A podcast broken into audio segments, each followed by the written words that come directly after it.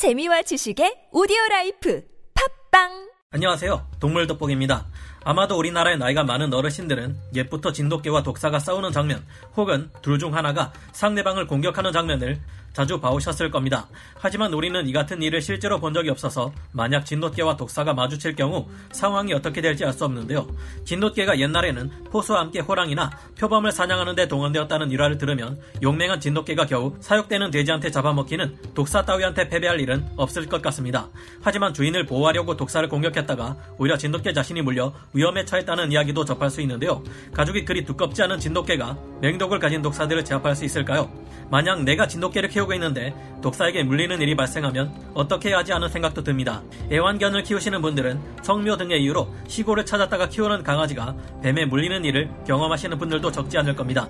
오늘은 야생에서 진돗개와 살무사 같은 치명적인 독사가 맞붙을 경우 살아남는 것은 누구인지 그리고 독사의 반격으로부터 개를 보호하기 위해서 어떤 조치가 필요한지 알아보겠습니다. 전문가는 아니지만 해당 분야의 정보를 조사 정리했습니다. 본의 아니게 틀린 부분이 있을 수 있다는 점 양해해 주시면 감사하겠습니다. 뱀 잡는 귀신 진돗개 우리나라의 한 농가에서 치명적인 맹독을 가진 살무사 한 마리가 나타나 벽돌 사이로 몸을 숨깁니다. 집주인 아저씨는 위험한 독사를 안전하게 처치하기 위해 막대기로 살무사의 몸통을 공격했는데요. 그런데 이 집에서 키우는 진돗개 한 마리가 가까이 다가오더니 살무사의 꼬리 부분을 순식간에 물고는 사납게 좌우로 흔들어댑니다. 살무사는 큰 피해를 입은 상황에서도 살아남기 위해 머리를 내밀고 반격할 준비를 하고 있는데요. 아직 머리를 빠르게 움직이고 있는 살무사는 여전히 쉽게 건드릴 수 없는 위험한 상태입니다.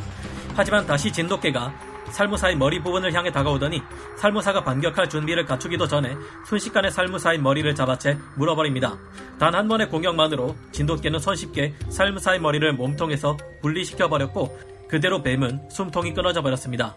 진돗개는 아직도 분이 다 풀리지 않은 것처럼 남아있는 살무사의 몸통을 물고는 다시 한번 사납게 물고 사방으로 흔들어 대고 있는데요. 주인 아저씨가 자꾸만 제지하지만 양이 꽤 되는 간식을 얻은 진돗개는 이 살무사 몸통을 포기할 의사가 없어 보입니다. 실제로 진돗개들은 이처럼 독사들을 공격해 잡아먹기도 합니다. 여기서 실제 영상 자료를 쓰기는 어려웠지만 인터넷을 조금만 검색해봐도 이 같은 사례들을 어렵지 않게 찾을 수 있죠. 하지만 이 경우는 집주인이 먼저 살무사를 제압했던 경우이고 진돗개가 야생에서 독사를 마주쳤을 때는 좀 더 치열한 싸움이 벌어집니다. 주인 아저씨와 산책을 나온 한 마리의 진돗개가 맑은 물이 흐르는 개울가를 뛰어 올라갑니다. 저 또한 어렸을 때 시골에서 물놀이를 가면 동네 아저씨들이 뱀 나올지 모르니 조심하라던 말이 떠오르는데요. 진돗개는 무언가 냄새를 맡았는지 주변을 샅샅이 뒤지더니 한 마리의 살무사가 또리를 틀고 있는 것을 발견합니다.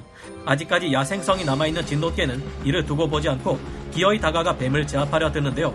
잔뜩 긴장한 채 동리가 장전된 머리로 계속해서 잽을 날리는 뱀을 상대로 진돗개는 바로 공격하지 않고 계속해서 주위를 왔다 갔다 하고 있습니다. 진돗개는 계속해서 살무사를 향해 뒤져보기도 하고 바닥을 발로 파헤치며 뱀의 정신을 흩뜨려 놓는데요. 진돗개도 계속해서 물듯 말듯 자꾸만 간을 보며 이리저리 왔다 갔다 하고 있습니다. 엄청나게 빠른 살무사는 도저히 빈틈이 없어 보이지만 녀석이 머리를 쭉 뻗고 난 직후 아주 찰나의 빈틈을 공략하면 잡을 수 있을지도 모릅니다. 진돗개는 살무사의 공격을 피해가며 앞발의 발톱으로 살무사에게 닿을 듯 말 듯 땅을 파헤치고 있는데 드디어 기회가 왔습니다. 진돗개의 발톱에 맞을까 염려되었는지 순간 살무사는 반대 방향으로 머리를 돌려 뒤로 빠지려 했고 진돗개는 이 틈을 놓지 않고 살무사의 몸통을 물어버립니다. 하지만 재빠른 살무사의 반격에 당할까 급히 물었던 살무사를 던져버리는데요. 살무사는 이동할 때 꼬리 쪽부터 움직일 수 없고 앞으로만 나아가기에 머리부터 움직여야 한다는 점이 약점으로 보입니다. 진돗개는 이 점을 집중적으로 공략하며 벌써 30분이 넘게 살무사의 체력을 빼놓고 있는데요. 이제는 살무사의 움직임도 처음에 비해 많이 느려졌습니다. 한참의 신랑이 끝에 결국 이 진돗개는 살무사를 끝끝내 잡아버렸는데요. 진돗개들 중에는 이 같은 전투 방식으로 같은 자리에서 연속으로 두 마리의 독사를 잡아버리는 녀석들도 있습니다.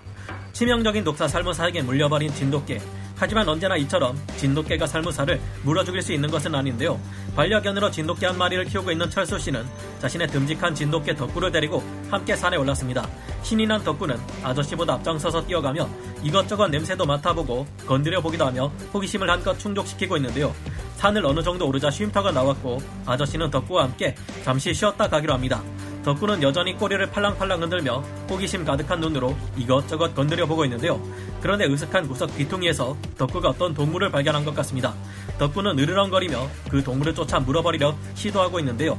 70cm 정도의 큰 살무사는 공격적으로 나오는 덕구의 행동에 잔뜩 경계심을 품은 채 또아리를 틀고 반격할 기회를 엿보고 있습니다. 마치 발사하기 직전에 장전된 총알처럼 살무사는 목을 S자로 구부리고 잔뜩 힘을 주고 있는데요. 덕구는 이리저리 왔다 갔다 하며 살무사가 방심하도록 유도하고 있지만 잘 먹히지 않습니다. 그러다가 덕구는 이때다 싶었는지 기습적으로 살무사에게 다가가 공격을 시도합니다.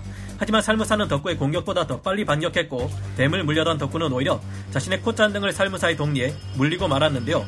얼마 뒤 철수 아저씨는 깨갱하는 덕구의 비명 소리를 듣고 깜짝 놀라 무슨 일인지 다가가 보았습니다. 살무사는 덕구를 공격하는 그 짧은 순간에 덕구를 두 번이나 물었고 콧등뿐만 아니라 아래 턱에도 독리 자국이 남아있는 것을 볼 수 있었습니다. 덕구의 콧등에는 역시나 뱀이 물었던 두 개의 이빨 자국이 선명하게 나 있었고 당황한 것인지 금세 의기소침에 얌전해진 상태였습니다. 아저씨는 급한 마음에 덕구의 콧등을 세게 눌러 독이 주입된 혈액을 짜내기 시작했습니다. 그리고 어서 덕구를 데리고 집으로 내려와 차에 태워 동물병원에 보냈는데요. 아저씨는 살무사의 독이 용혈독의 일종이며 물리면 상처 주위가 크게 부어오르다가 괴사하여 썩어 들어간다는 무서운 정보를 알아냈습니다. 사람이 물렸을 경우에는 마약성 진통제가 필요할 정도로 극심한 고통과 함께 상당히 긴 치료 기간을 필요로 한다는 것을 아는 아저씨. 덕구가 너무 고통스러울까 링거액을 주사하고 있는데요. 걱정스럽지만 이제는 덕구가 치료를 받고 잘 회복하기를 바라는 수밖에 없습니다. 그런데 놀라운 일이 일어납니다. 덕구의 콧등이 크게 부어오르기는 했지만 녀석은 기특하게도 별 문제 없이 잘 버티고 있는데요. 물린 지 3시간이 지나자 콧등이 더 많이 부어오르고 이 불편한 느낌에 자꾸만 혀를 내밀며 입맛을 다시고 있습니다. 시간이 많이 지나자 코가 더 많이 부어오르고 이제는 편도선까지 부어올라 걱정스럽지만 놀랍게도 덕구는 그다지 불편하거나 고통스러워하는 기색이 없는데요. 덕구는 병원에서 링거액을 다 맞고 난 후 처방받은 약을 먹으며 지내고 있습니다. 물린 지 2, 3일이 지나자 콧등의 붓기도 좀 빠졌고 밥도 잘 먹으며 많이 활발해진 모습을 보입니다. 편도선은 더 부어올랐지만 한눈에 보기에도 빠르게 회복되어 가고 있다는 것을 알 수 있는데요. 이 이야기는 실제 있었던 것은 아니지만 실제 살무사에게 물린 진돗개 일화를 참고해 최대한 사실적으로 꾸며본 것입니다. 실제 뱀에게 물리는 진돗개들의 숫자도 적지 않고 이처럼 상처 부위가 크게 부어오르지만 신기하게도 대부분 생각보다 쉽게 낫는 경우가 많다고 하는데요. 진돗개는 어떻게 독사에게 물리고도 괜찮을까요? 그 이유는 개들의 간이 사람에 비해 다섯 배나 되는 대사 능력과 함께 해독 능력을 가지고 있기 때문이라고 합니다. 진돗개의 경우는 생후 4개월이 지나면 뱀에게 물려도 생명의 지장이 없을 정도라고 하는데요. 진돗개 성체의 경우 항생제나 해독제의 처방 없이도 어느 정도 회복할 수 있다고 합니다. 하지만 그 과정에서 고통이 따를 수 있기 때문에 독성이 심해 편도선을 비롯한 목까지 부어오를 경우 스테로이드 계열의 소염제를 주사해주면 이를 덜어줄 수 있다고 합니다. 뱀에게 물리면 대부분 턱 밑에 편도선과 함께 갑상선도 부어오르기에 고통이 따르며 이 때문에 도움을 주는 것이 좋다고 하는데요. 여러 종류의 수많은 개들 중에서 야생의 늑대와 가장 유사한 유전적 형질을 지닌 견종들을 통칭해 스피츠 계열이라고 부릅니다. 늑대의 것과 꼭 닮은 쫑긋선 귀, 말려 올라간 꼬리, 그리고 뾰족한 V라인 얼굴이 그 특징인데요. 우리나라의 토종 견종인 진돗개 또한 이런 스피츠 계열의 견종으로 생각보다 강한 전투력을 가진 견종입니다. 외국의 개량된 개들과 달리 옛부터 진돗개들은 아침에 주인이 챙겨주는 아침밥을 먹고 놀러나가 다른 개들이나 들개와 올려 놀다가 밤이 되면 돌아와 집을 지켰다고 합니다. 주인이 밥을 주지 못할 때는 밖에서 쥐나 토끼 같은 작은 동물을 직접 사냥해 잡아먹기도 했다는데요. 심지어는 고라니와 노루, 비둘기나 꿩, 길고양이와 자라, 그리고 맹독을 가진 독사까지 겁도 없이 물어 죽이기도 하는 것으로 알려져 있습니다.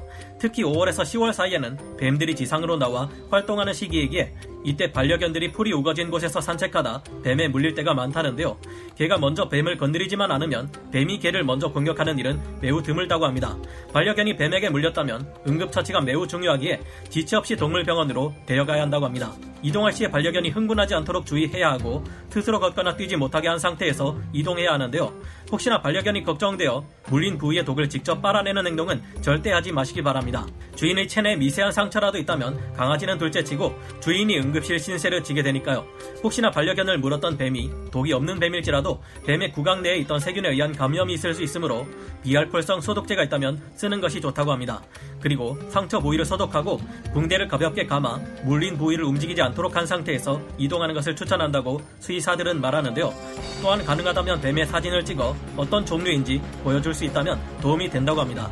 하지만 이런 행동을 하다 시간이 지체될 수 있고 보호자가 뱀에 물릴 위험이 있으니 반드시 주의해야 한다고 하는데요. 뱀에 물린 개는 항생제, 진통제, 소염제 등으로 치료합니다.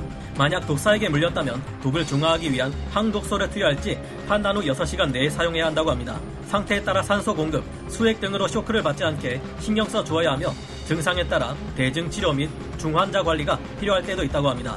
증상이 경미하다면 며칠 내로 회복되겠지만 개가 어떤 종류인지에 따라 그리고 얼마나 증상이 심각한지에 따라 회복하는데 수주 이상의 시간이 걸리거나 사망에 이르기도 한다고 하니 반드시 주의할 필요가 있겠습니다.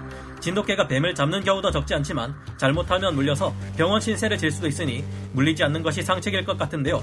가능하면 반려견이 우거진 숲을 속으로 혼자 들어가 뱀을 먼저 공격하지 않도록 통제해 줄 수 있다면 가장 좋은 해결책이 아닐까 생각해 보게 됩니다.